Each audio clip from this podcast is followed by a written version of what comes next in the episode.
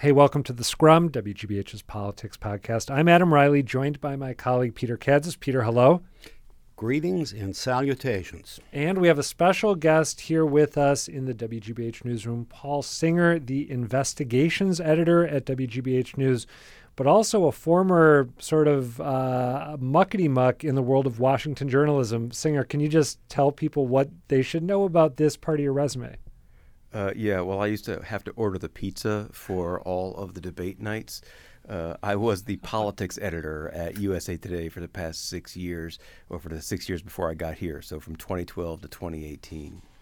Did you uh, anchovies? Uh, oh, if that was what was needed to keep the staff happy, I would do whatever. We are recording this right after the second Democratic debate wrapped up. Uh, and basically, I just want you, Peter, and you, Singer, to give me your big takeaways on the past couple of nights. Peter, you and I have written about this online. Uh, Singer was editing those pieces for us, but I want to know what you are going to remember about these debates tomorrow and heading into next week. So, Peter Kadzis, let's start with you. Uh, very clear takeaway Joe Biden and Bernie Sanders are too old to be president. Now, I don't expect them to drop out tomorrow. Um, heck, one of them might go on to win the nomination. But having watched tonight, it's really clear to me that they're both too old to be president. Bernie is just off in his own world. It, it it's sort of cool to watch. Um, I mean, Larry David had him down pat on Saturday Night Live, but it doesn't matter what he's asked, he just gives his answer. And um, he's Bernie Sanders. Joe Biden's a more complicated case. Um, I, I felt bad for him. I think he made a mistake running. Uh, by the way, he could still win the nomination. But um, though that's my simple takeaway that those two guys are too old to be president. Okay, Singer, what about you? Yeah, my takeaways, I think, one of the first is that we thought this was a too big a field for the Democrats, kind of a clown car of all this stuff going on. How many people, two nights, 10 candidates a night. But the fact of the matter is, I think it actually worked for the Democrats. They will be able to narrow their field pretty quickly based on the results of, of these two nights of debates. I think there are going to be 10 candidates who are going to be no longer viable by Labor Day and then the Democrats will be down to a fairly manageable field. Where you'll remember that the Republicans, towards the end of 2015, in uh, uh, the run up again to the 2016 presidential election, the Republicans were still trying to sort through 12, 13, 14, 15 candidates in October November of that year. I think the Democrats could be down to fewer than a dozen uh, before we get back to school who are you ready to? I think you were saying right that the the question was who gets voted off the island mm, heading into right. these. That was your turn of phrase. Yeah. So based on tonight and last night, I know I'm not supposed to date the podcast, but who gets voted off the island after these debates? Well, I mean, I think it's easy to dismiss some of the candidates who were sort of surprisingly in the race in the first place, like Tim Ryan of Ohio. I don't think needs to be there anymore. Uh, uh, I don't think Governor Jay Inslee from Washington did himself any favors during the whole time of this thing. Uh, I, I'm not impressed by Marianne Williamson. I don't think she did anything to make her seem to be a real presidential candidate. I don't think she had anything to bring to this debate. Uh, Andrew Yang, I think. I'm sorry, who? No, I'm just. Yeah, I gotta say, I you know, I really, I was really excited to see Andrew Yang. Uh, he was a candidate I knew very little about. I don't really do this politics stuff full time anymore, so I hadn't paid much attention to him and what he was talking about. And I'd heard a lot of buzz about him online. I thought this was going to be a great opportunity, right? Let's see this guy. Does he really shine in this format? No. right. Yeah. You the answer is pretty clear. Yeah. And then, for you know, I think the other, the, the, then the next question is the ones who won't drop out, but I think are clearly now uh, have the the tail uh, section of their airplane on fire uh, are the Beto O'Rourke and and and Joe Biden. Um, how long can they carry on in such wounded aircraft? Peter, you like that analogy? No, or is that an analogy or a metaphor? I'm not sure this. Uh, it, it's a good line. Let's uh, let's let, let, let's let's leave it at that. It's a good line. Well, the difference is though is that um, Biden has a substantial standing in the polls. Mm. Let's, in, in I say this not as a challenge and with no snark. Let's see where it is a week from tonight. Um, uh, yeah, I, I mean the the Yang wasn't even there for comic relief. I mean, uh, uh, you know, I was hoping that you know n- now that Beto's so, sort of dead in the water that I'd have a new guy to make fun of. But I'm really bummed. you know? oh no, we got to get him some of the mock. yeah. Um, look, I, I, have to say, Elizabeth Warren, who is really um, the most radical candidate in the field, is one of the strongest candidates. Um, Cory Booker, too, may be getting a second look. Um, the reason I say that is uh, uh, Kamala Harris may have scored big tonight, but she has also emerged as maybe the single most divisive person in the Democratic field. What do you What do you mean by that? Um, Cory Booker had his to do with Joe Biden over the same turf, but um, Harris, I think, was um, unconscionably unfair to Biden. Can I get you to elaborate on that? Yeah, because sure. we, we were talking she, about that in the newsroom. So, what didn't you like about? Because that was, exchange, by the way, politically, it seems pretty clear that she scored big. she that. scored big time. It was a great political move. Richard Nixon is clapping from wherever he is, saying, Go, girl, go she was perfectly Nixonian. She said, You are not a racist. And then she goes and treats Biden as if he was a racist. It was a thing of beauty. It was the one of the best pieces of dirty pool I've ever seen on network television. Singer, did you think that she was as unfair to Biden in that exchange as Peter thinks she was? Uh, no, but I also don't have as deep a background in the issues, particularly uh, that Peter does uh, in this, particularly these issues of busing uh, that that she was touching on. I, my my view of that exchange is that um, it shoots her to the top of the list for the Democrats for a couple of reasons, and one is that the Democrats over the past couple of decades have loved the new exciting thing. Uh, and of all the candidates they've got, uh, uh, Kamala Harris is the, the newest exciting thing. Uh, you know, Jimmy Carter was new and exciting. Bill Clinton was new and exciting. Barack Obama was new and exciting. and I think Kamala Harris grasped that mantle tonight and really ran with it. I, I don't. Uh, disagree with Peter that that there was going to be some divisiveness about her her uh, uh, particularly her background as a prosecutor, uh, some of the things he, she has been uh, accused of being, whether fairly or unfairly, of being hostile towards people of faith uh, in some contexts. I, I, think it was during the uh, it was the Kavanaugh hearings, wasn't it? Um, that she was, you know, making people very uncomfortable about some of her allegations about, you know, the Catholics essentially. Um, so I think I think Peter's right that there are some very touch uh, hot button issues for her but I think those are going to be a bigger problem in the general election. Uh, I think the Democrats will find that they want a little bit of that fire, a little bit of that, maybe the ability to throw elbows in their candidate.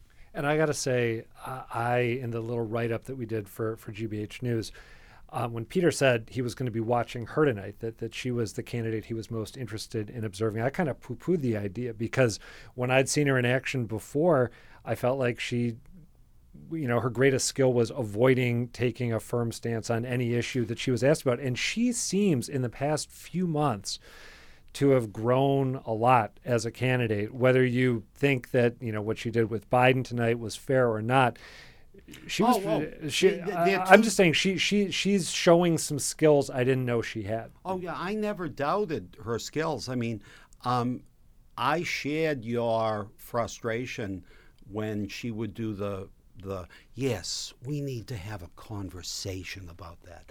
I mean, to me, it's also that, you know, happy hooey therapy speak that has infected in politics. Um, it's a placeholder. That's all it is.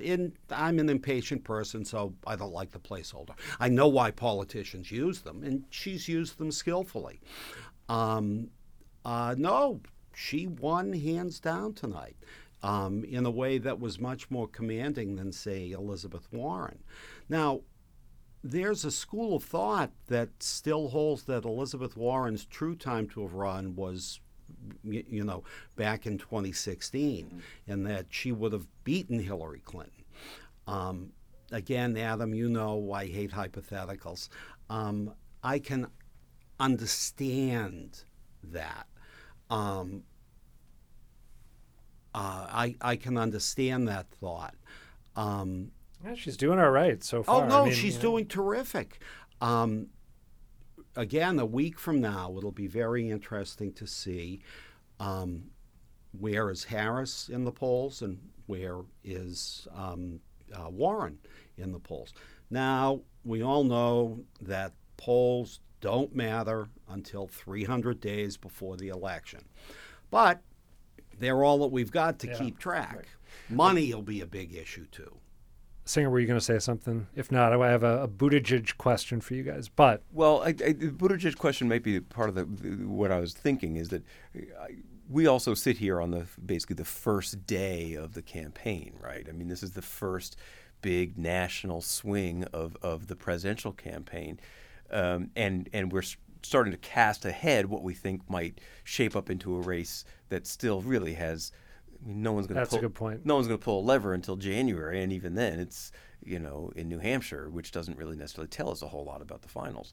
Um, but I think that it is it is worth asking this question about Buttigieg and and uh, Klobuchar and the Midwestern aspect of this race.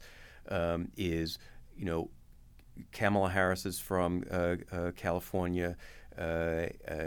We have Elizabeth Warren, who, yes, she's from Oklahoma, but she lives. She's in, of Cambridge. She's of Cambridge, right? yes, the whiff of leather-bound volumes comes off of her. um, you you have to. I think the Democratic Party has to be asking this question of, okay, so do we have a Midwestern leader? Do we have a Midwestern pitch? Do we have someone who can speak to the Midwestern uh, uh, Democrats, uh, the Rust Belt Democrats? Uh, and and maybe Buttigieg is there, and maybe uh, Klobuchar is there. I I wasn't swung by Buttigieg, and I, I, I did find him to be a little bit, um, for most of the debate, a little bit dry, frankly. Not a lot of passion. He's in way over his head. He's a smart guy. You know, he, he's in the idiom of my Dorchester youth, a wicked smart guy. But he's also like that kid in high school who, you know, builds up his resume. Not in his case, I'm sure it's not phony. You know, he builds up his resume to get into college. Ooh, he went to Harvard. I mean, l- look, I, am in, engaging in a little blue collar Harvard bashing here. He's a bright guy. He's in over his head. Um, look at the way he handled um, the very nasty, very difficult situation of um, the, the, the, the, the, the, the black guy shot by a white cop. Um, he wasn't at ease on the stage. By the way, he's a young guy. It's first. I'm not. I wouldn't be at ease in the stage. Yeah. But uh, I mean, compare him to our own mayor, Marty Walsh. Marty Walsh would have handled that better. Why? Walsh is older, more experienced. It, it, it's it, it's not an invidious comparison. And um, some of our most dedicated listeners will remember that a, a couple of weeks ago we did a, a, long interview with a guy who wrote a book um, about Obama's transition team hmm. and how a, even a guy as smart and sophisticated as Obama was hoodwinked, my word, not his, by the, the, the, the, the Wall Street based economic advisors who had been attached to the Clintons who came in to advise him. Um, as soon as I read that book, um, what is it? Um, uh, a, a, Crisis Wasted. There you go. A Crisis Wasted. Um, I, I, thought to myself, he in, in Buttigieg was just beginning his ascent. I thought, this is why the guy shouldn't be elected. He just doesn't have the experience. Um, and let's look at presidents who were young and didn't have the experience John Kennedy, um, Barack Obama, Bill Clinton. Now, I, am not saying you don't gain the experience, but um, boy, it's a pretty rotten world out there. And look at what we got with, you know, uh, El Trumpo.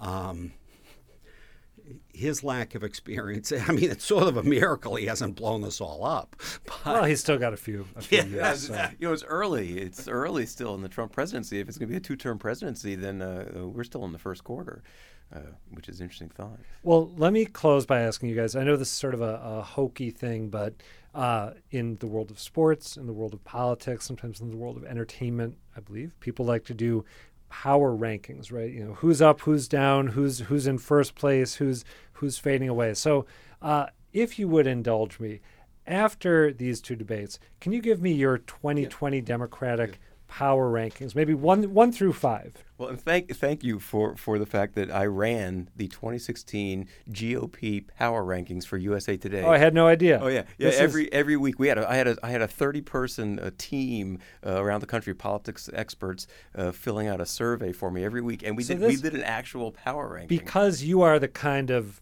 person and journalist you are, this is probably based on reams of data Yeah. and no, no, no, no. It was, and by the way, and Donald Trump was number one on that list from the time we started it in the summer of 2015 until the end of. Until we you it when we- serious? yeah, Donald Trump was number one or number two on that list the entire Oh, time man. because all these political experts were seeing what we were missing in Washington. Is like, hey, this guy's got traction. That's impressive. Real traction. You Yeah, good so- people. So now, thank you for letting me uh, uh, uh, brag about my own power rankings.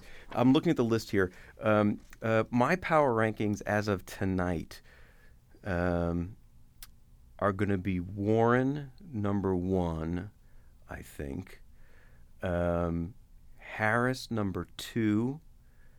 Um, I guess I would give three to um, Booker. That seems like a reach for Booker. You know, the question is, would someone like Joe Biden, do you make him number three because he's falling not fast enough to get right. down to Yeah, five? how much how much do you make it about momentum and how much do you make it about absolute value or yeah. Yeah, um, yeah, but so you know, Biden will be up there somewhere in the top five, but not for very long, I don't think. Um, but I think Booker will be up there in the top five. Uh, uh, I'm going to put Julian Castro somewhere in 15 now, uh, on his way to seven or eight. So uh, momentum would be a five in his power rankings right now. No Bernie Sanders in your top five? Yeah, Bernie's just sort of hanging around the top five. I mean, I guess I, Bernie has neither momentum nor deceleration. Bernie is a permanent fixture in our political firmament for the next 18 months. He's not going to win, I don't think, but he is going to continue to be um, a Saturday Night Live fixture uh, and, and a fixture in our campaigns. And he'll be a top five guy, sort of the same way Auburn's always going to be a top five, even if they never quite make it to the final.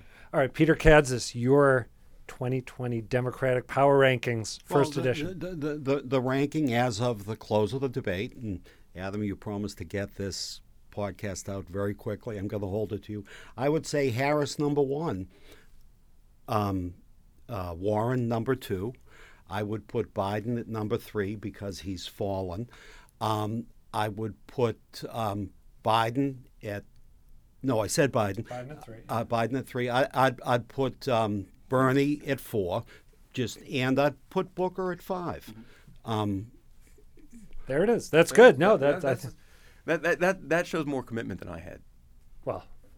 This is, we'll see. You know, well, maybe we can do this like on a, a, a daily basis. Our, well, da- our no, daily. no, that's just having having watched the two Yeah. debates and the, No, both- the- I the think both of you make a pretty power- good case, No, so. no, and the, the, there could. Um, uh, I can see the case for Warren number one. You know, because that's that. Hers was a cleaner debate. Um, she and uh, she and Booker, you, you know, were, were clearly the two people. And and as Julian Castro. well, no, Ca- Castro. I, I, I didn't. You know, look, Commonwealth magazine has a piece today saying that hey, the the Austin Boston axis is back. He'll be Castro will be. Oh, I didn't even know that there was a Oh, Austin the, War- the Boston Warren. Castro ticket? Yeah, the Warren Castro. Well, she sent him that message saying, Yeah, "Great job." yeah. Warren Castro ticket. I And think the- GBH should send me down to uh, down to Texas. to- Yeah, the Austin Boston. So yeah, you know, uh, that's a nice conceit. We can have some fun with that. Actually, we should go on a podcast road trip, Peter. Blogcast road trip. Yeah. All right. Well, let's leave it there because the hour is late and I think we're all running on fumes. But Peter Kadzis, thanks as always for doing this. And Paul Singer, thanks for taking part. It is my honor and privilege to be part of it. Thank you very much. Take care, folks. And thanks to all of you for taking the time to listen. Subscribe to us if you haven't already. Rate us. We got no production help from our crack team this week because it's late late at night. So any pee pops or uh, sibilants, that kind of thing, it's all my fault. Uh, you can find Peter on Twitter. He's at Kadzis Singer. You're what? What's your uh, Twitter handle? At Singer News. At Singer News. I'm at Reilly Adam, and I am Adam Reilly. And the Scrum is a production of WGBH News.